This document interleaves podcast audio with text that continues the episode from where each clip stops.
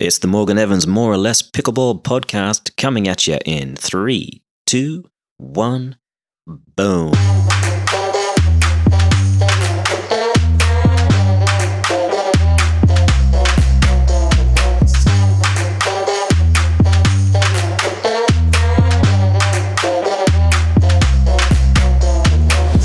My guest today is Mr. Steve Dawson.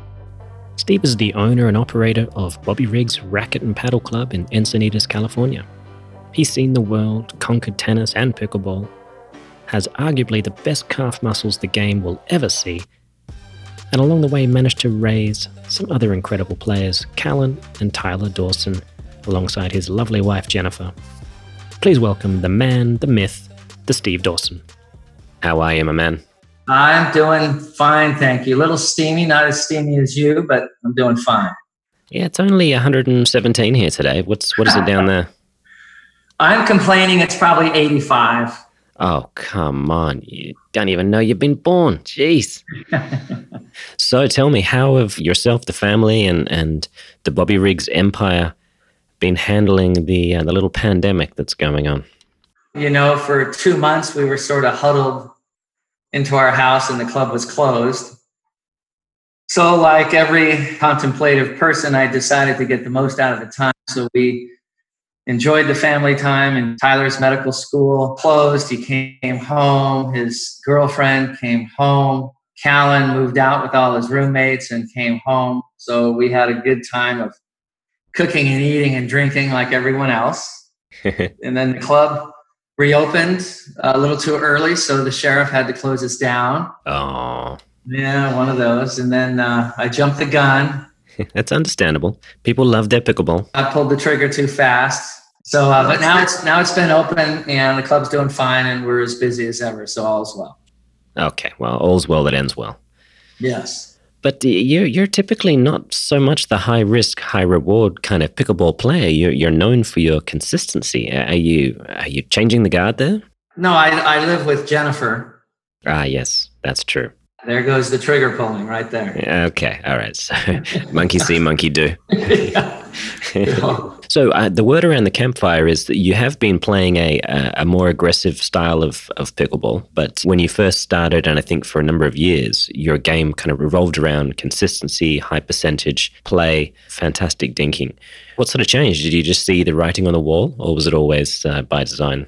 Well, everyone else seems to be pulling the trigger faster, and I haven't given up the dink strategy. I love it if people will engage me but I have a partner that will engage in the similar game style.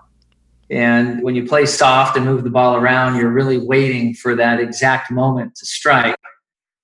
But if your partner has already struck on the first or second ball they get, you become reactive to a point instead of uh, manipulating the point on your terms. So, yeah, there's real pros and cons to both of those. For me, you know, I felt like I didn't think my hand speed was good enough when I first came in. So I, I really thought, well, my best chance of improving and getting up to speed is pick a fight as early as possible because they'll have to get quick or die. Right. And I, I totally understand the you know wait for the exact moment and sort of only pull the trigger when uh, when you've built the point to a certain degree. I feel like there's it kind of takes four to tango, in that scenario. If two or three people want to play a, uh, a wham bam, thank you ma'am kind of pickleball, then it doesn't matter how much you'd like to dink them to death. they're not going to agree with that. I agree. So to be a more of a participant in the style the game is going, I've had to lift up my aggressive play a little bit, or else I become an observer instead of a participant. Mm. Yeah, I mean, I've seen you drive the ball and I've seen you serve it hard, so there's no reason why you can't uh, really evolve into a power player. That'd be quite fun. Yeah, I, am enjoying it. I look at pickleball, I'm going to add up on something you said. My first tournament I played, I was 54. When Callan and I got to the finals of nationals, I was 55, and we we're playing all the 22 year olds. I was slower, I was older. My hand speed wasn't as fast. So when I got into the game, you know, even when I played tournaments against you and Marson, I wasn't going to pick a fight. There, I had no chance. I had to be the feel guy, touch guy, patient guy because why would I go do a hands battle against Daniel Moore or Morgan Evans. So I had to play that style to succeed. When I was playing with Callan, and uh, the senior pickleball, which is what I play now, guys' hand speeds aren't as fast. Our reflexes have slowed just a little through the aging process. So I have felt that the aggressive game can be more rewarding at the senior level than the open level. At least for me, mm. almost a 60 year old now. I, it's not like I'm going to slap balls right by anyone anymore. But yeah. Yeah, so it's more of a case of you know knowing your enemy and adapting your style to work out you know what's going to beat them the easiest. Yeah, believe me, if I went and played another open tournament, I'd be the softest hitter known to man. I believe it. I believe it. Do you think the kind of style that you choose to play and what kind of partner you choose to play with is critical, or can two people, you know, sort of have opposite styles and still complement each other? I think opposites can work. I mean, uh, you and Jennifer seem to, you know, you've spent you know a large degree. Um, and I know, I know you play mixed in a, a, slightly different way than men's, but it's fair to say she does like to speed things up a little early. Yeah, she does, and you know that's her strength too. So she's mm. fearless. She likes to slap that ball like crazy. So uh, when I play mixed with her, I try to get the ball up to speed where she's more comfortable. Okay, so you're focused more on on you know picking the the speed and the style that makes your partner more comfortable. Yeah, and and when I play with uh, other senior players that like to speed the ball up, I just have to get used to when they do it because part of speeding the ball up is surprising your opponents. Half the time, your partner surprises you, and so yeah. when I'm playing with a guy that surprises me, I'm just as caught off guard as my opponents. So for sure, it does take getting used to the partner you're playing with, but I think opposite styles can complement. Yeah. I remember I had the good fortune to partner with Leigh Waters a couple of times last year. And I remember thinking, this is probably how Steve feels because she, she wasn't waiting more than one or two shots before she'd try to uh, nail one through the middle. And I was often over on the sideline hoping someone was going to dink the ball nicely to me, um, wondering why the ball was coming whizzing through the middle and her looking at me, you know, you've got to protect the middle, right? I'm just exactly. going to speed it up all the time. well, it's mixed doubles, Morgan. It's always your fault. It is, it is, and that's our role. That's our role. it is the penance. so you know, there's there's a lot of players out there that potentially would like to play with their significant others. You seem to have found a, a good way to be married to the person that you can win major titles with. Is there any kind of secret you, you would share with our listeners? Oh, if I had a secret, I would share it. It's minute by minute and second by second. It is very difficult, even though I still do it. I have been the last year or two trading my wife off to various partners so I could enjoy myself in the stands watching the finals instead of having to be out there in a nerve wracking situation. Mm. So uh, I do both. I play with her half the time and, and play with other people as well. So okay, all right. So you, you like to mix it up. That's yeah. that's probably a safe bet. Yeah, I, would imagine if people out there that do want to play with their significant others, the, the kind of mounting tension and anxiety if you only ever play with them is probably one of the reasons why it, it, does tend to end a lot of either partnerships or relationships. This is meant to be taken humorously.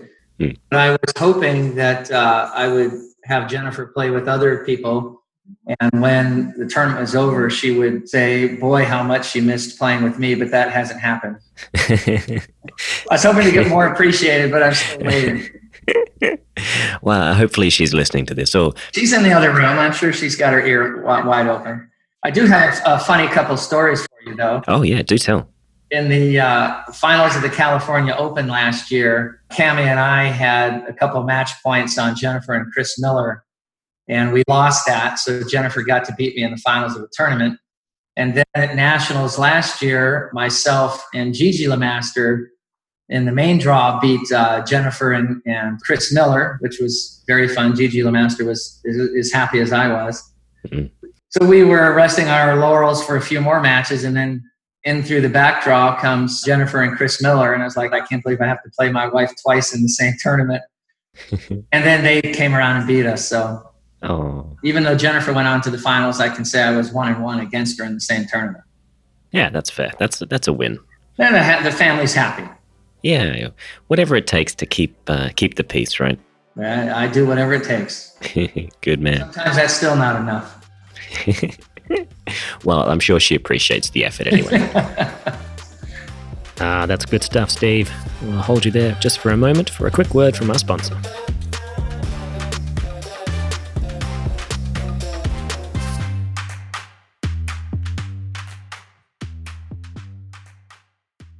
It seems like only yesterday that the game was dominated by teams that could outdink the rest. The evolution of the game and the arrival of top level tennis players gave rise to the age of bangers, and with it, the need to defend against them.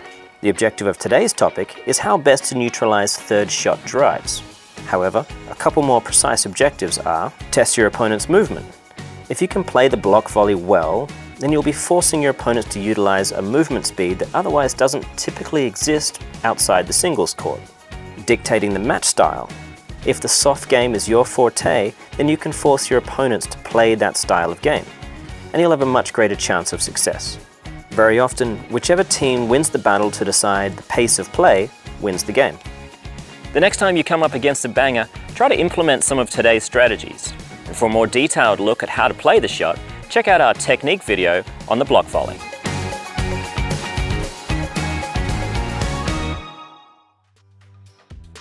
That seemed like good advice. Let's head back over to Mr. Dawson. So now you've slowly transformed Bobby Riggs from a tennis club into a, a pickleball haven. Was there some blowback initially, or was it pretty smooth sailing? There's blowback all the way. Oh, First of all, I, I didn't forcibly say I'm going to transition the club into pickleball. I just followed the trends and what the people wanted. And as more and more people flooded the pickleball, I thought it would be foolish to say, no, this is a tennis club. So I, I changed the name of the club from Bobby Riggs Tennis Club to Bobby Riggs Racket and Paddle Club. Started opening up more courts to pickleball, and tennis players got upset. But through the entire transition, tennis players never had to wait for tennis courts. Tennis players were never denied the opportunity to play. They just didn't like looking to the other side of the club and seeing people play pickleball. So it was yeah. it, it was no other reason other than they don't like it. It's like, hey, you got a court whenever you want. One of my funny lines I like to use on the tennis members when we had them was they would always complain about the noise of pickleball. So I would purposely schedule my pickleball lessons right next to a tennis court. and, and then when the tennis players would glare at me, I would ask them to please keep all their comments to themselves. I'm trying to teach a pickleball lesson. they didn't like that. I'm sure that goes over brilliantly.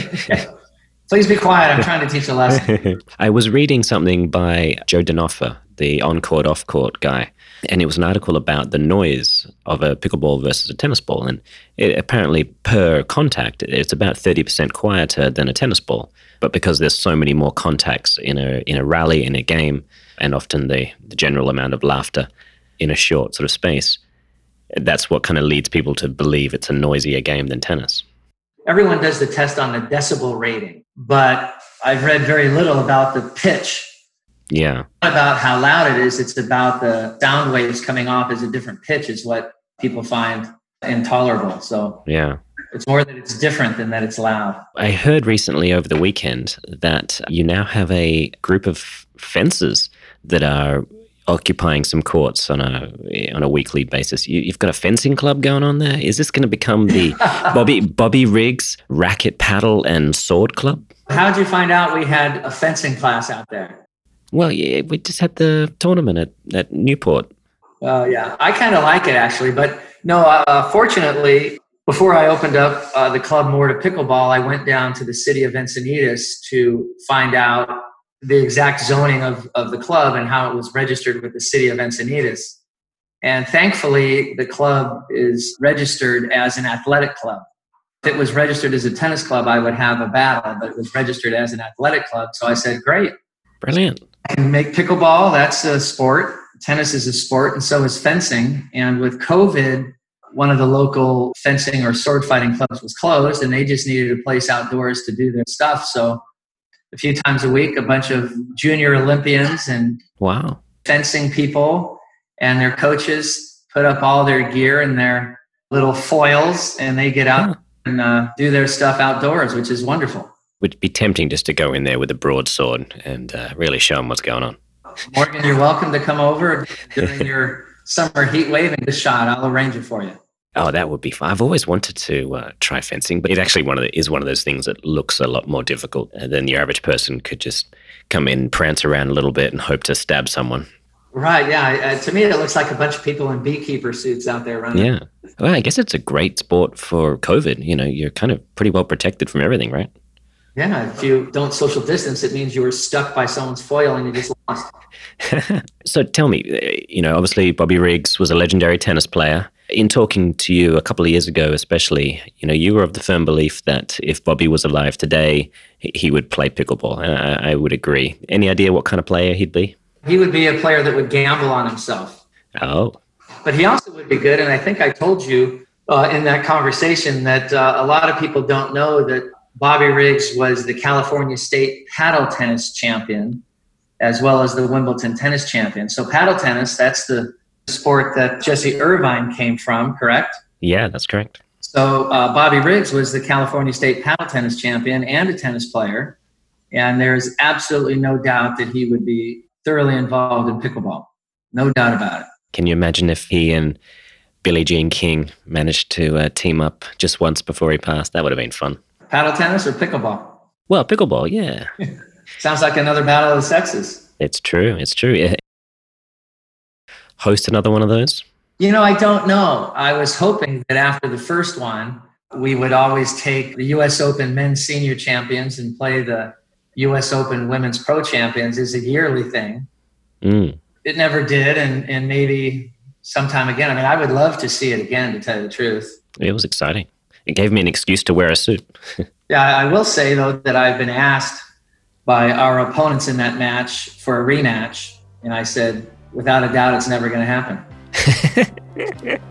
yes, no, no. Quit while you're ahead. You. I'm not going to go try that again. I'll tell you that. Okay, we're going to hold it there for just a moment with Steve for a medium-sized tip from our sponsor, Coach Me Pickleball, which is me.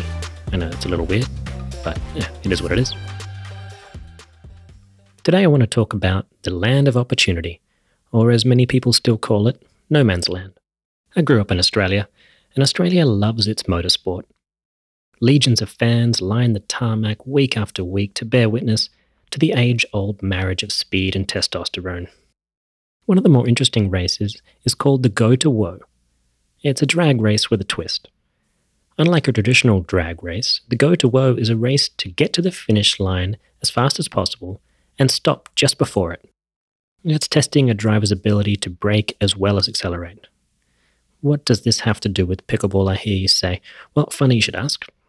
And I know what you're thinking. Morgan, your analogies are really on point today. Can we have another automotive one? Yes. Yes, you can.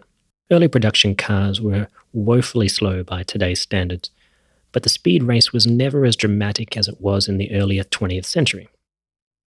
Horsepowers rose with the advent of bigger and bigger engines, but what stopped power translating into increased speed wasn't cylinders or suspension, it was the brakes.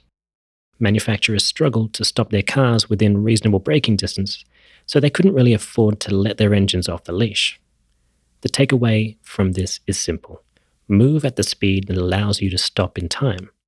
If your brakes aren't working like they used to, resist the urge to sprint because the chances are you won't be able to stop yourself in a time when it comes to the all important split step. Do the hard work early. Stay present over your third ball, but as soon as your feet are ready to move and you can see that your third ball was a successful drop, move. Explode out of the gates with every ounce of gusto you can muster. Your goal is to get as far as possible, as quickly as possible, so that when you have to put the brakes on, you're in a position to have options. At all costs, try to avoid being in forward motion when your opponent is contacting the ball. You don't know exactly where the ball is going, and your ability to move sideways while moving forward is limited to say the least. If you start spending more time in this area, that's generally called no man's land, then a few things will happen. Firstly, you will realize that you have a lot more time to react to incoming balls. You'll also be able to more accurately see which balls are going out. And unfortunately, you will have to bend your knees. Sorry, but let's be honest, knees are made for bending. Games are so often won or lost in this mid court area. Players who are comfortable dinking, defending, and attacking from this area are essentially using valuable real estate to employ time and space to their advantage. Enjoy this no man's land. Embrace the location, and one day soon you may just see it for what it really is the land of opportunity. Okay, let's head back over to Mr. Dawson, see what's happening. So, when it's time to hang up the Bobby Riggs paddle, is uh, either Callan or Tyler going to take over? Right now, uh, Callan has started a few months ago to become the general manager. So he is now teaching pickleball out there four or five days a week and managing the club and, and helping run the ProKennex pickleball paddle company as well. It was interesting, you know, he spent two years out of pickleball studying to be uh, a paramedic and a fireman, and he finally got hired by the city of San Diego as a fireman, and he did that for a few months and didn't really like it. And it's the, the day he said, guys, I'm quitting fireman. You know, I, I got to do something else. Was actually the time that COVID hit. And so he quit being a fireman right when COVID hit, and a bunch of his coworkers at the fire department all got sick from transporting COVID people. So, oh wow, he, he does not regret his decision at all. Oh, that's perfect timing. Amazing. So I saw him on the weekend and it looked like he ha- has slimmed down. He looks, you know, fit and strong and playing incredible pickleball. I, I didn't realize he had got into coaching. Is that something that's uh, obviously been helping his game? What's helped his game is getting fitter. Mm. And that is all because of Fire Academy and running with logs on your back and having fire gear wrapped around you when it's 102 degrees and running around with hoses. I mean, the guy dropped like 25 pounds. It's amazing. It's incredible. And now it's stayed off, and uh, you saw his results the last tournament. Yeah, it's impressive. Going back to our earlier conversation, he took uh, the soft game and dinking to another level in this tournament and just dinked everyone into submission. So the soft game is alive and well at the pro level of pickleball. For sure. I think one person with the highest level of skill in in one of the arenas can certainly change the game. If you're an incredible banger with lightning fast hands, you can, you know, certainly change the game, but equally so if you have the most incredible ability to cool things off and and settle things down that it just, you know, frustrates someone looking to pull the trigger, then right. yeah, perhaps equally so it'll be very interesting to see if he's able to, uh, no matter what speed of the ball, always be able to settle things down into the kind of arena that he excels at, the soft game. Yeah, well, it's, well, it's fun though. It's fun having different styles and different players that do different things and match them all up. I've always, I hope you agree with me that, uh, you know, a fantastic banger is in power player with quick hands is always going to be a real good dinker, but a fantastic dinker is always going to be a real good banger. So it's the person who's perfected their art form, not the art form itself, that determines men. Yeah, I guess the beauty of the game, really, isn't it? There's a place for two different skill sets to kind of level out and become that great equalizing factor that uh, keeps us going back. There we go. Have you got any tournaments coming up? Well, I pulled out of this last one, Newport Beach. I was supposed to go on a business trip, but that got canceled. So I went and had uh, a little toe surgery that I'm going to limp around for a little bit. I've got the Las Vegas Open in a month or so, and then after that, the PPA Championships uh, the week after. So I've got two more tournaments this year. The APP tournament, the SoCal Classic, was rescheduled from uh, June, the third weekend in June, which is where it's been for 12 straight years. Mm-hmm. Uh, because of COVID, was moved into December. But a lot of the tournaments have been canceled because you can't have spectators. As you know, one of the greatest things about Bobby Riggs is is the viewing balconies and the decks, and you can crowd people in, and all that's in jeopardy with this COVID stuff. So I will have a phone call with Ken Herrmann in the next week or two to find out what's going to happen with the APP tournament at Bobby Riggs. Okay, we'll keep tuned in for that. How can our listeners find you if they want to come and take a lesson or join Bobby Riggs? All information is at bobbyriggs.net. Perfect. I love it. Well, thank you so much, Steve Dawson. We'll speak to you soon and we'll see you on the courts, mate. All right. Thank you, Morgan. Take care. All right. Take care, bye. I hope you've enjoyed today's episode as much as I have.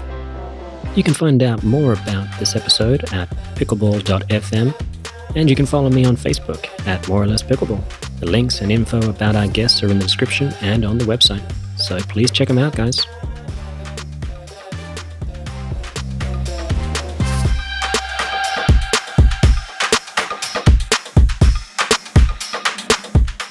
This podcast was powered by Selkirk.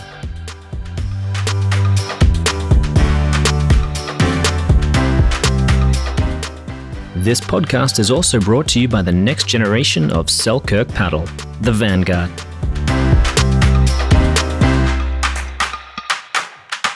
That's it for now. I'm Morgan Evans, and this has been More or Less Pickleball. That's true. That's true. So their whole objective is to be more socially distant to win.